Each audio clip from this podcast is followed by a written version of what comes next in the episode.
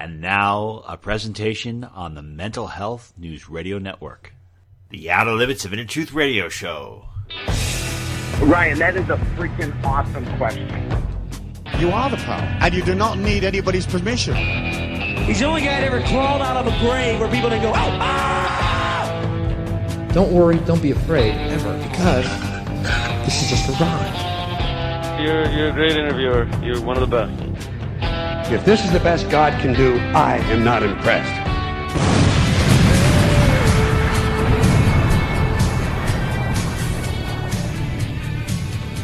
Good evening, everyone, and welcome to the Outer Limits of Inner Truth Radio Show. OuterLimitsRadio.com. I'm your host, Ryan. I am probably the most unpopular person I have ever met in my entire life. Like, I literally believe that my purpose is to stand next to people so their self esteem will go up and feel better about themselves. When I look in the mirror, I don't get a reflection part of the time because I think the mirror says I can do better. If I was a booger, I wouldn't get picked. If I was a pimple, I wouldn't get squeezed. And I bring this to your attention because I believe that we all have a purpose in life. And our featured guest has a distinctive purpose. In addition to being a warrior for freedom and to raising awareness of uh, the battle, he's also like the Dr. Phil of the freedom voluntaryist movement. Because if you look at the world right now, you hear all this stuff, oh, vaccine passports and you know the civil liberties are getting crazy and they're taking all our rights and they want to microchip us and it's just crazy and it's like oh my god how do you go through life without drinking some jack daniels and our featured guest is like no there are a lot of positive things going on there's actually wonderful things happening and i'm just thinking what drugs are you taking and where can i get my hands on them but our featured guest does not take drugs. He just has a wider perspective. and I think it's awesome. And I love when people have a positive perspective on the world as it is because it seems that it's going crazy. And if you've noticed lately, we've been having some real terrific guests that see things wider. So just think about that for a second. You look at the world, you see things in the present moment, are there some things that we're missing? Well, our future guest is going to explain the bigger picture. So sit back, relax, grab the popcorn, and get ready for the feel good experience of the week. Let us begin tonight's show. It is a great honor once again to welcome back to the show Larken Rose, voluntarist. He is an author. He is also a person who never ceases to challenge the stupid belief in authority. You can learn more about Larken Rose by going to his website at therosechannel.com. Larken, welcome back. How are you? Hey, I'm doing good. Thanks for having me back. Thank you. All right. So, last time we spoke to you, saw some positive developments in the world. And as of uh, today, we've got the government putting out commercials telling people, hey, if you inject your body with an experimental vaccine that we have no long term effects, you can get a free donut. And that's yeah. probably the underlying reason why a lot of people are getting these vaccines. The fact that they put that out there, the fact that they're utilizing that as an effective means to get people to take this vaccine, does that give you more hope or less hope? The fact that they're utilizing that because that's the level that the elites think that they're dealing with as far as the mentality of most people it, doesn't really change my my level of hope at all. Like I I already was well aware how gullible and unthinking the vast majority of people are, and how easy they are to to manipulate with fear. Um, the thing is, and and for this discussion today, an analogy occurred to me. Um, I like analogies, as you may have noticed. That if you let's say you have a you have a magic time machine and you're flying around and you don't know where you are or when you are and you land in some place and oh like we're we're visiting this school and there's a bunch of like well dressed polite little children learning stuff and it's like oh cool they seem educated and nice and polite and and then they all get out of school and run off to be for their Hitler's youth meeting and you go oh, oh my gosh.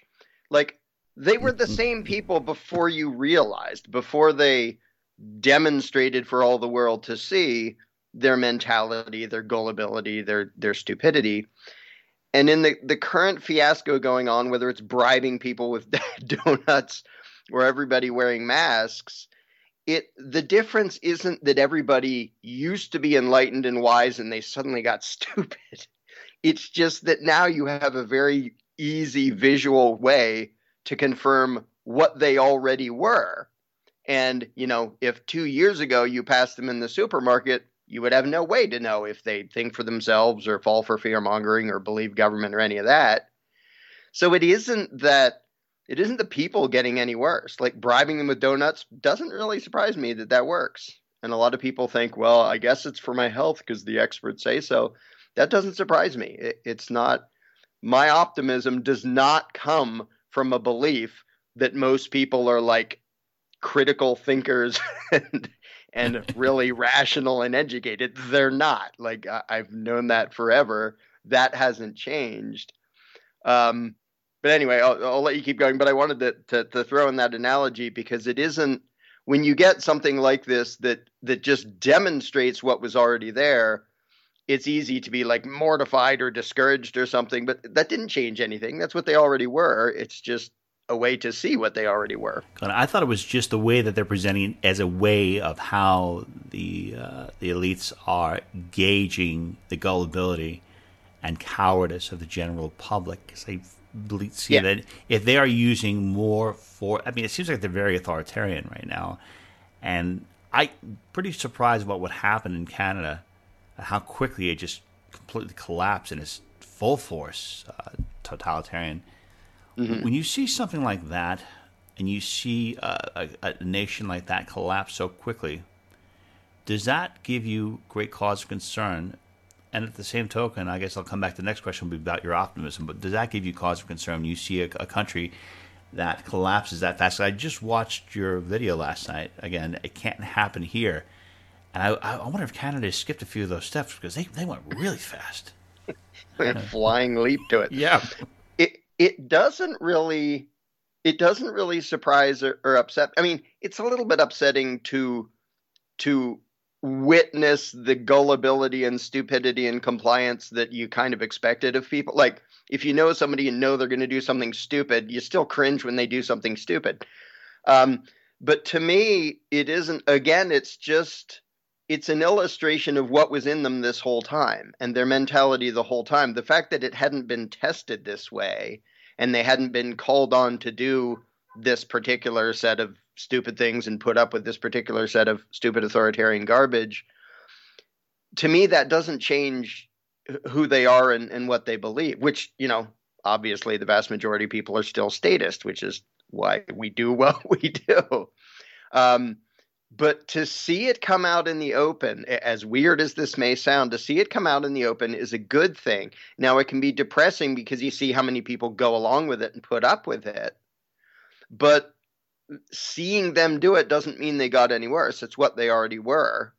But at the same time, when the ruling classes do it this overtly, it actually pushes a bunch of those normal people, even if it's a tiny minority percentage wise, it pushes a bunch of those people into going, wait, wh- uh, what? You get to do what? Like there's that fun little video of the the the minister or pastor, whatever he was, up in Canada, yelling for the the mask Nazis to get out and just chase them out of his church. And then they, um, I don't, I think it was a different turn, uh, church that they came back and they're trying to be all fascist and surrounding it. The thing is, this is a long term game. This is a chess game, and so when you see a move that is like fascist and authoritarian, you have to keep in mind that what ultimately matters is the mentality of people. And nobody who is pro freedom is looking at this going, well, golly, I just, I don't like freedom anymore. Now I think it's great that they're doing this. So, you know, nobody who was already awake is becoming unawake. A whole bunch of people who were already well indoctrinated are still well indoctrinated. But in between those two, there is a group of people, and it's substantial, who were normal, law abiding taxpayers who never questioned it, who are actually being pushed to the point of saying, this is ridiculous and stupid, and why are we going along with this? Which means the only actual change we're seeing is in the right direction. Now, it, it's easy to be depressed by seeing all the people going along with what they were going to go along with anyway because of their authoritarian upbringing. But the fact of the matter is, this in the long run, this is not doing the state any good. Because in the long run, it doesn't matter what, what, what they push today or what happens today. It matters what the mentality of humanity is. And as sad an illustration as this is of, of how a lot of people think, it's actually pushing more people in the right direction to say, wait, this is this is absurd. I mean, we can't have this. People who, you know, a year and a half ago were like, oh, of course, I would always obey the law. I would never doubt my all loving, all knowing governor, president, mayor, whatever. And now a bunch of those same people are like, heck you, who are you to tell me when I can leave my house and when I can open my business? And so it's it's it's discouraging to see the nature of mankind in general, but that's how they've always been. But it's encouraging to see that there's actually a positive change coming out in the midst of all the pathetic obedience. Well, when you see positive change, what actions? Eh, because we visually, if you describe the people that are indoctrinated and will bow, like capitulate before authority, we see them, I guess, with the masks on, even if they don't even believe in it. Maybe they'll just do it. What would some of the visualizations we could look at and see? Okay, well, that is a visualization of collective groups of people pushing back like, what would you say would be some of the signs we could be looking for and be more aware of? Yeah, well, well, an important thing to do is is getting into the mind of the people, and it's something that that a lot of pro freedom people don't really put that much effort into. They see, oh, these people are wearing masks; they're just obedient sheep, which is true about of a bunch of them. But look closer a bunch of those people were just scared into believing a lie. They believe there's this super deadly plague going around that if they don't wear a mask, they're either going to die or give it to somebody else and they're going to die. Like, they believe a lie. That doesn't mean they're pro authoritarian, it just means they're easy to fool. And you can see it in places where there isn't a mask mandate, but a lot of people are wearing them anyway because they were scared into it that's not an indication of they will do whatever they're told. It's an indication of you can scare them into doing unnecessary and stupid things if they believe you. So there's that whole category. Then there's another whole category. You're talking about like what visual cues. You see people walking around with the mask below their nose and they're taking it off yeah. half the time and it's and or they you know there's there's crowds of people going in and out of a store and they all put on their mask on the way in and they all take it off on the way out and there's just as many people in the parking lot those people aren't scared of it. They're just like, oh, I guess I'll do this so nobody complains at me. And so those people aren't, none of these people are really my enemies, um, except maybe the occasional person who has a complete tantrum at somebody who isn't toeing the line and, and, and going along, the, the Karens, if you will. Like they're actually pushing the stupid stupidity and insanity forward but most of the people are going along are either going along out of fear because they don't know any better and they were just scared, or they're going along because they just don't want people complaining at them. And neither of those means these people will do whatever authority tells them. They will do something they view as basically trivial if either they're scared or something of something or they just don't want to be hassled about it. But while that's going on, like and i've made it a point to talk to people like if somebody brings it up in conversation or sometimes i'll bring it up myself and say the masks are just stupid they, they actually make things worse just to see how they'll respond and so many people are just they're a rant waiting to happen and if they hear somebody else and they realize that you think it's stupid and the shutdowns are stupid they'll go on a rant agreeing with you and say i know like uh, and I, have seen this i've done this myself and a, a friend of mine does it like everywhere everywhere he goes. So when I was with him, I got to see him do it. Where he would ask the people at the gas station or the restaurant or something like, "What do you actually think about this mask thing? Like, are you really worried about it?" And every single time they go, oh, "No, it's utterly stupid. They just make me do it, and I hate it. It's so uncomfortable." It's a, and they just go on this tirade, which shows that they're already on our side. They already don't believe it. They already hate it they don't go along with it with this feeling of devotion and pride at going along. This this frustrated, you know, annoyed compliance that they just don't want to lose their job or something. And that to me is a way more important indicator than whether or not somebody's wearing a mask is what do they actually think? What's going on in their head? Because you can go from compliance to complete disobedience in a heartbeat and this is something tyrants always miss and they always get it wrong because if you have a bunch of people who are going along because they're sort of scared of of what might happen if they don't and then the whole mob gets riled up and suddenly none of them are going along with it because none of them actually wanted to. None of them were proud to obey. They just felt like they didn't have a choice. But that can very quickly if the mentality is right very quickly collapse into nobody's going along with it and that's been true in, in a bunch of places in, in Arizona. It, it's funny to watch the the difference in different places. Like if I go half an hour north of here, the vast majority of people aren't wearing masks. And around here, a bunch of people are. Now it's fewer because the governor said, never mind the local commands to wear masks. So you can see, I mean, that that in itself was a dead giveaway. When they stopped saying you have to do this, half the people were like, oh, good, then we're not going to, which means they weren't scared. They were just sort of going along with it to avoid hassle or whatever. So there's sometimes you have to look deeper than just, well, is the person wearing a mask or not?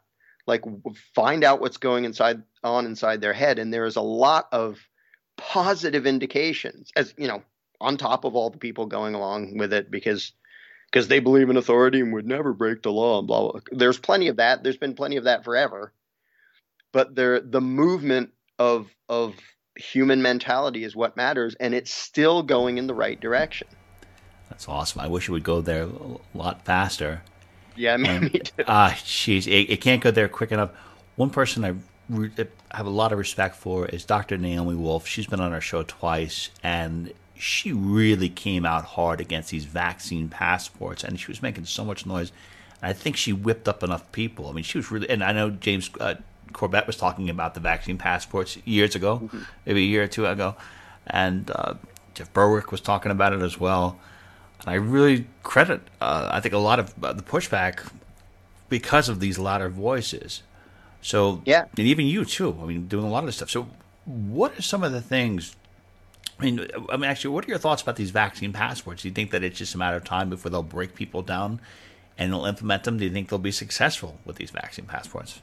No, and I've said that from the beginning. I thought like they might be dumb enough to try it, but it isn't going to work. And just recently, I saw in the news. I, I should have gotten the link before mentioning it, but the the feds basically said, "Yeah, we're not going to do a federal vaccine passport." And when people in power say that, it is absolutely never because they think, well, we really respect your rights. And it is always because they did their polling and they did the studying and they, you know, put their finger to the wind to see what's going on. And their experts came back to the politicians and said, you're not getting away with it.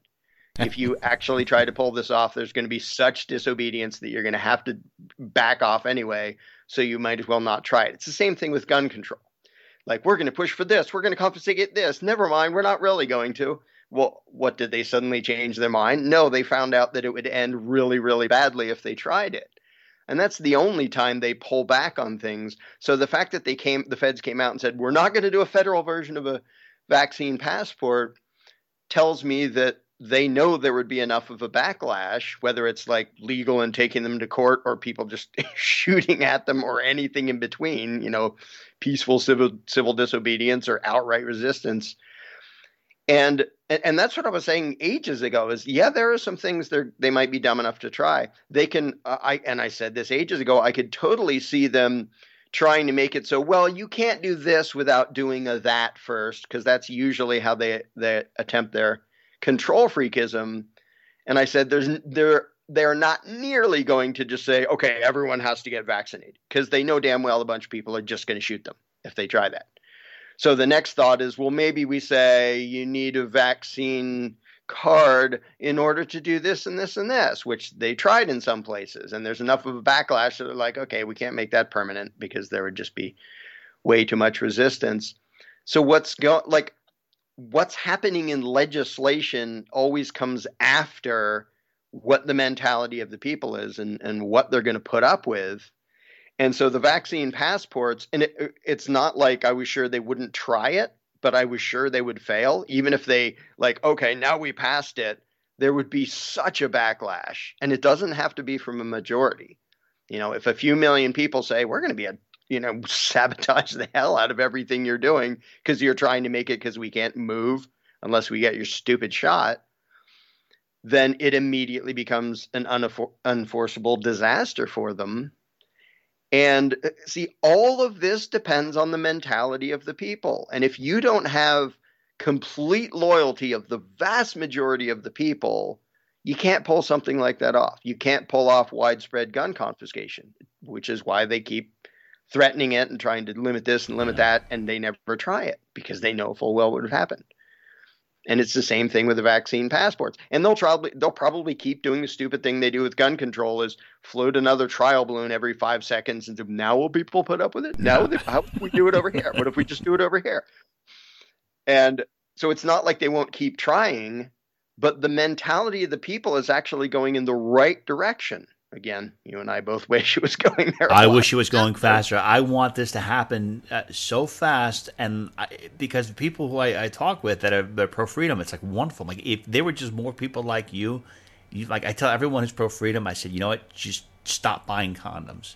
Stop buying condoms. Be promiscuous. We need to repopulate. We need some backup over here. tell them that. With, you know, when I watch non idiots, right? I try. I really try to encourage it. When I watched, uh, it can't happen here and I, we see horrible regimes like Joseph Stalin and Mao Zedong and you know Hitler.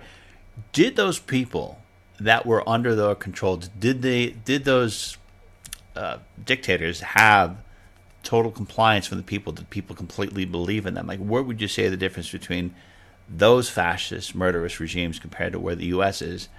And uh, at the same time, you talked about a couple things that were where the U.S. was on the road to, to, to, tyranny. And I think that the last two steps were freedom of speech and the Second Amendment and that wall. They're, they're like chinks in the wall for, for the Second Amendment. But I think since that since that your video was published, I think the First Amendment's taken some hits. So I'm just curious where you, you see things headed right now in the U.S.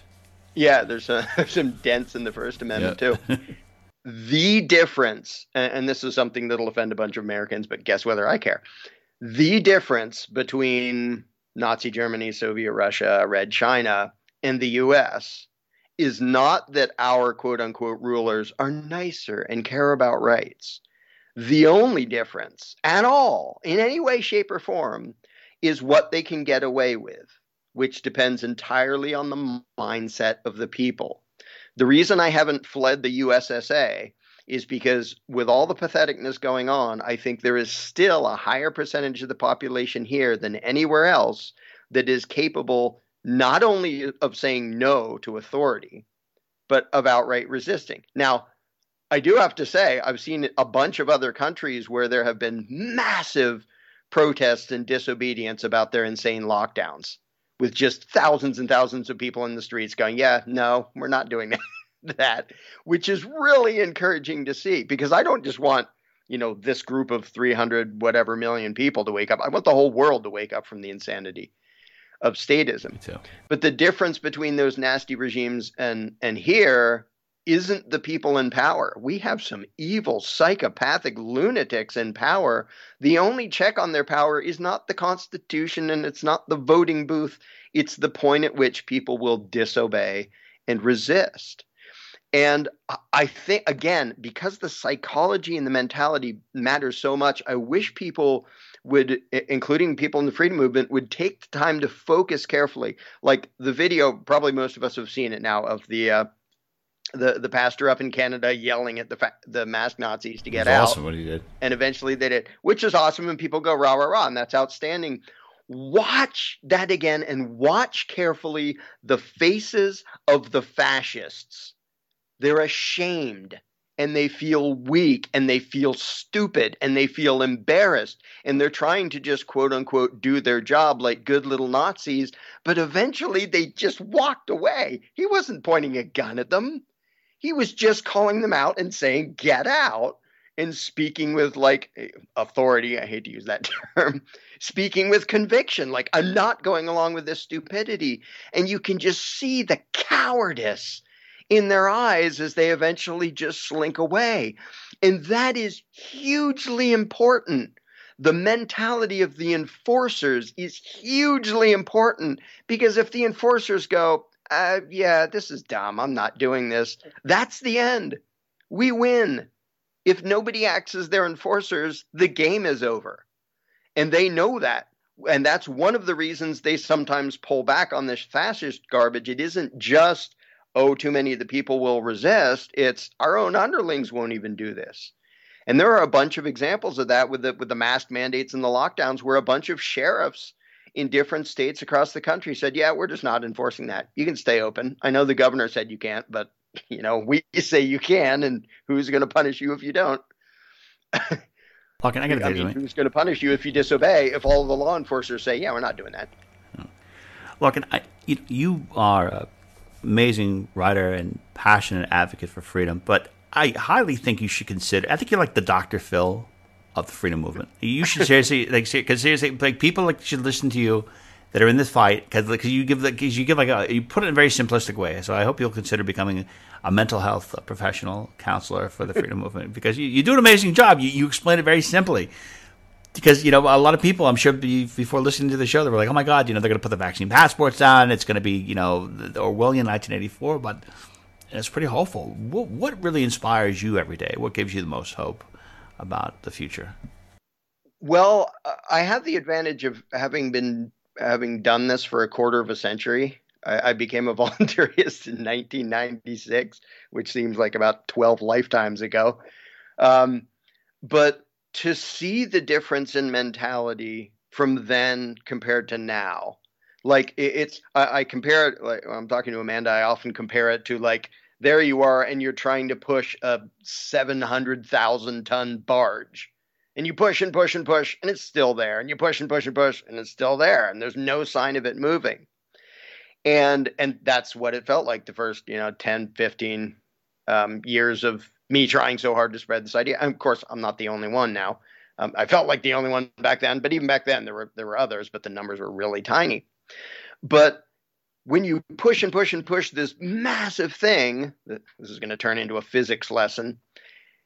The the inertia makes it really dang hard to move it, the mental inertia of the population. But the thing is, once it starts moving, even a tiny little bit, if you get a many thousand ton barge moving at one foot an hour, that is a massive amount of momentum even though it barely even looks like movement. And so when I look back to, to what this was like when I started, quarter of a century ago, and I look today and on a weekly, on a daily basis, I hear somebody somewhere openly expressing that they're in the process of changing their mind and giving up on government. And it can be like, well, you know, I never thought about that. I'm not sure how this, like, they're entertaining the idea that they never did before or they all the way get to the point of I know I played the game of politics so long and now I think you're right it's utterly hopeless and we have to just disobey them like that is happening at a rate that is thousands and thousands of times larger than anything I saw for the first 10 years of doing this and so now you have a barge that's moving like 1 mile an hour and the people who are new to the the movement quote unquote I hate that term but whatever the people who are new to it are like, look at this huge barge. It's only going one mile an hour. And I say, yeah, and it would be nice if it was going 100, but it's going one mile an hour. And do you realize the momentum behind it, the amount of force that is contained in that quote unquote tiny little amount of movement?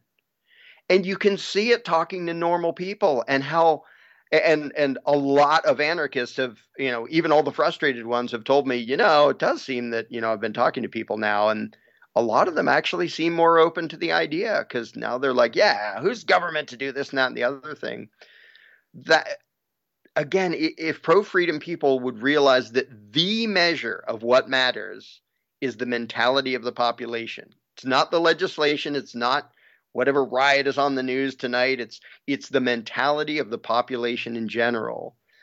That is the thing to keep your eye on. That is the thing that should either discourage you or give you hope not whatever the buffoons are trying today but how are the people thinking about it and responding to it? And there has been so much progress over the past quarter century which is nothing in the grand scheme of things you know in human history 25 years is nothing the amount of people who have all the way given up the superstition of authority in the last 25 years is just monumental. It's there's nothing in history I've ever seen that comes close to comparing to it. And the more that spreads, the faster it spreads. Because if it's just one crazy kook rambling in the AOL chat rooms, well, who cares? Like that's going to make no difference. But there's me and there's you and there's 10,000 and 100,000 and several hundred thousand other people I know who are voluntarists who are out there talking about it and other people are hearing about it. Now, now it's not one, two, three, 12 people pushing this barge. It's a hundred thousand people pushing a barge that's already moving in the right direction. And so there's, you know, short term, it's so easy to get frustrated and discouraged but you have to. That, that's why I, I, actually did. I recorded a talk for Anarchapulco um, about the fact that if you if you look at the underlying current um, of the the mentality of the people, that is where we have to focus to to gauge success. And there's a lot of indications that we are actually beating down the cult of government, and there's a lot to be optimistic about when you look at the you said you said the underlying current is that it's moving in a more positive direction. What can people who are wide awake, who are ready to stand and ready to push back against, how can we accelerate that? What can we do to our fellow citizens and help our fellow citizens become more aware and more empowered to push this barge maybe two mi- or three miles an hour? Well, I admit that my main answer these days is completely self-serving um, which is my um, the program I made called Candles in the Dark, which is about it's entirely about how do you get past people's weird psychological aversion to hearing anything that doesn't match what they already believe to get them to actually think about this stuff. And the watching that in real life, and I'm actually hoping to make some more of those videos. I, I, made a few and stuck them on YouTube, short little exchanges with people to show how there really are ways, if you can train your own psychology to not set off theirs, there are ways to get almost any normal person now pretty quickly to get to the point where he's thinking, huh, what point would I just disobey? And why do they have power over me? And do they have the right to do this? And, and, but it's because it it's literally a cult indoctrination that makes people believe in statism. Nobody comes to that, you know, through rational thought, and I certainly didn't. Because it's an indoctrination, you literally have to approach it like a cult deprogramming. Um, and there are people who specialize in that, and they say you can't just go up to somebody in a cult and say you're in a cult, your beliefs are stupid, and expect them to go, oh, golly gee, you're right. Like that's that's not how the human mind works. And so Candles in the Dark is designed to get around the the silly psychological insanity of the human mind to resonate with the person inside that's already a voluntarist and get them to to start looking at it and start questioning it. And then you're basically acting as a cheerleader for the part of them that really knows that this is bogus that really knows that they own themselves and they should be free and nobody should be ruling them and gently bring that out of them. Because it's it's so easy for people especially when they're scared to double down on whatever their their stupid belief system is. Um, well, I did Candles in the Dark, and one of the most powerful lessons I took away from it is you said that you don't win the argument on face value. Like you don't have the argument with the person for the sake of winning. You the, you win the argument or you, you help them when they themselves come to their own conclusion afterwards. When you give them enough reason to doubt their beliefs or to to kind of let it come to their own conclusion. I thought that was so powerful. And when I started talking to people that way, I noticed a significant change in how people were responding. It was much less combative, much more open because I wasn't openly trying to pull them anywhere. I was just getting them to question their own beliefs. And I think you'd also mentioned that people have that wedge in the back of their head from all the programming that has happened. And if you look at the way people are now compared they were compared to where they were even before the pandemic, do you believe or see that this programming for this pandemic or whatever the, the response, government response, is quite significant? Is there enough uh, mental? Is there enough manipulation that has been drilled in people's mindsets where when you're trying to get people to question what's happening, it's much harder? compared to getting them to question the belief in authority, which has taken place throughout 12 to 15 years of public schooling? Yeah, and that, that's actually one of the reasons that that Candles in the Dark says, you know, for using this method of of communication, don't focus on facts and the news of the day because if they believe there's this horrible plague and it's going to kill us all and only masks can save us, you're probably not going to talk them out of that. Like they're they already have that belief. You can send them links and studies and try to explain it, and you're probably not going to talk them out of it the thing is you can you can undermine that all of the garbage whether it's the pandemic or gun control or you know wealth redistribution or anything all the authoritarian garbage or outright warmongering it all rests on the belief in authority so if you can pull the rug out from under the whole game all of these side issues and symptoms of the insanity just go away and I know it's really tempting when there's like one particular big stupid injustice staring everybody in the face right now to want to focus on that. But it's the old, uh, you know, for there are what's the saying? There are ten thousand people hacking at the branches of evil to one hacking at its root. Um, is that Thoreau? Yep. that was Thoreau. And it's totally true. And and it's very tempting, and I do it myself too. It's tempting to get into arguing about the specifics of this, that, or the other thing, and the you know the and I'm not even against that. It, it's like uh, it's not like I'm saying don't ever correct people's misconceptions about facts. But when you're in the mode of candles in the dark, it, part of that is intentionally don't try to bombard them with facts to change their mind. Go underneath and around that to find the part of them that understands that we're supposed to be free. Even if you think there's a plague out there, even if you think masks work, do you have the right to tell somebody else you're not allowed to leave your home? And most people go, well, no. I mean, I hope they won't, blah, blah, blah. But get to the part of them that's willing to accept self ownership of themselves and of everybody else. And the rest of it just falls away. And so, like you talked about, you know, how, how scared everybody is or was. And I actually, I think that's one of the stupidest things that the control freaks did is they, the, the fear mongering was so ridiculously overblown that in the long run, everybody's going to know it was overblown. A lot of normal people have already figured out this was like they talked like this was the Black Plague and we were all going to be dead in a week. And we're just kind of sick of it and tired of it. And I don't see dead bodies everywhere. Like, uh, what happened? That was stupid. Like, they so overplayed their hand. And the fear, the fear works. You know, fear shuts down people's ability to reason and can make a bunch of people compliant.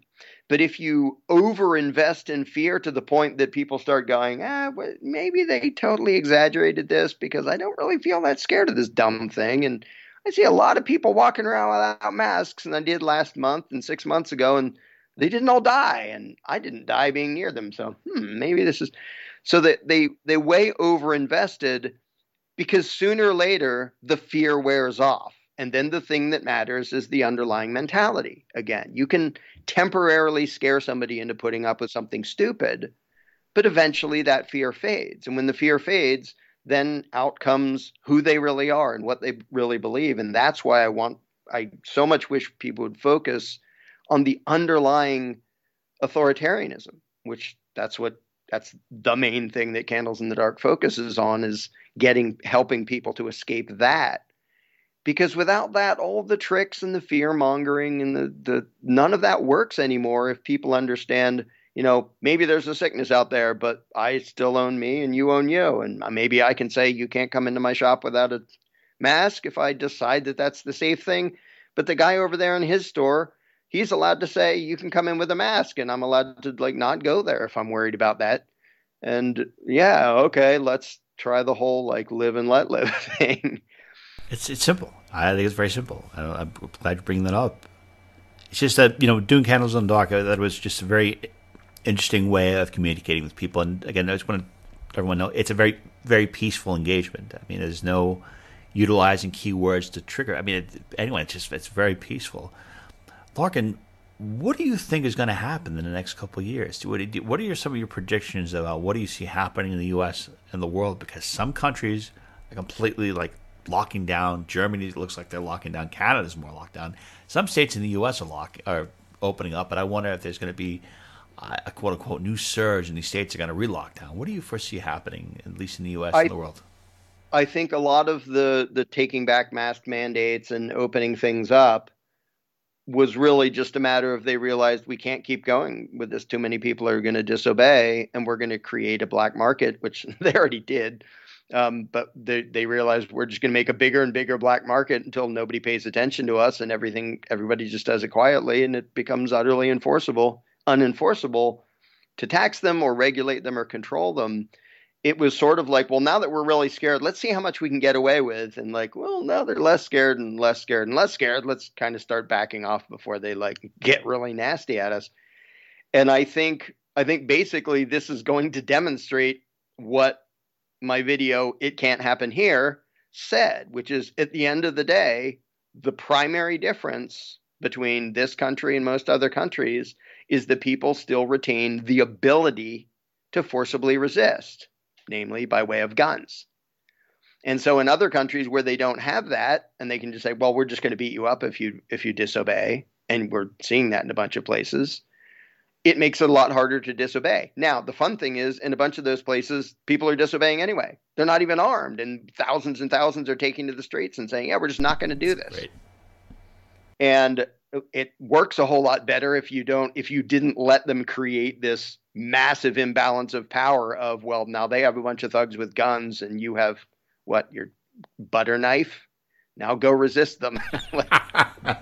but at least the mentality is there. And again, ultimately that's what matters.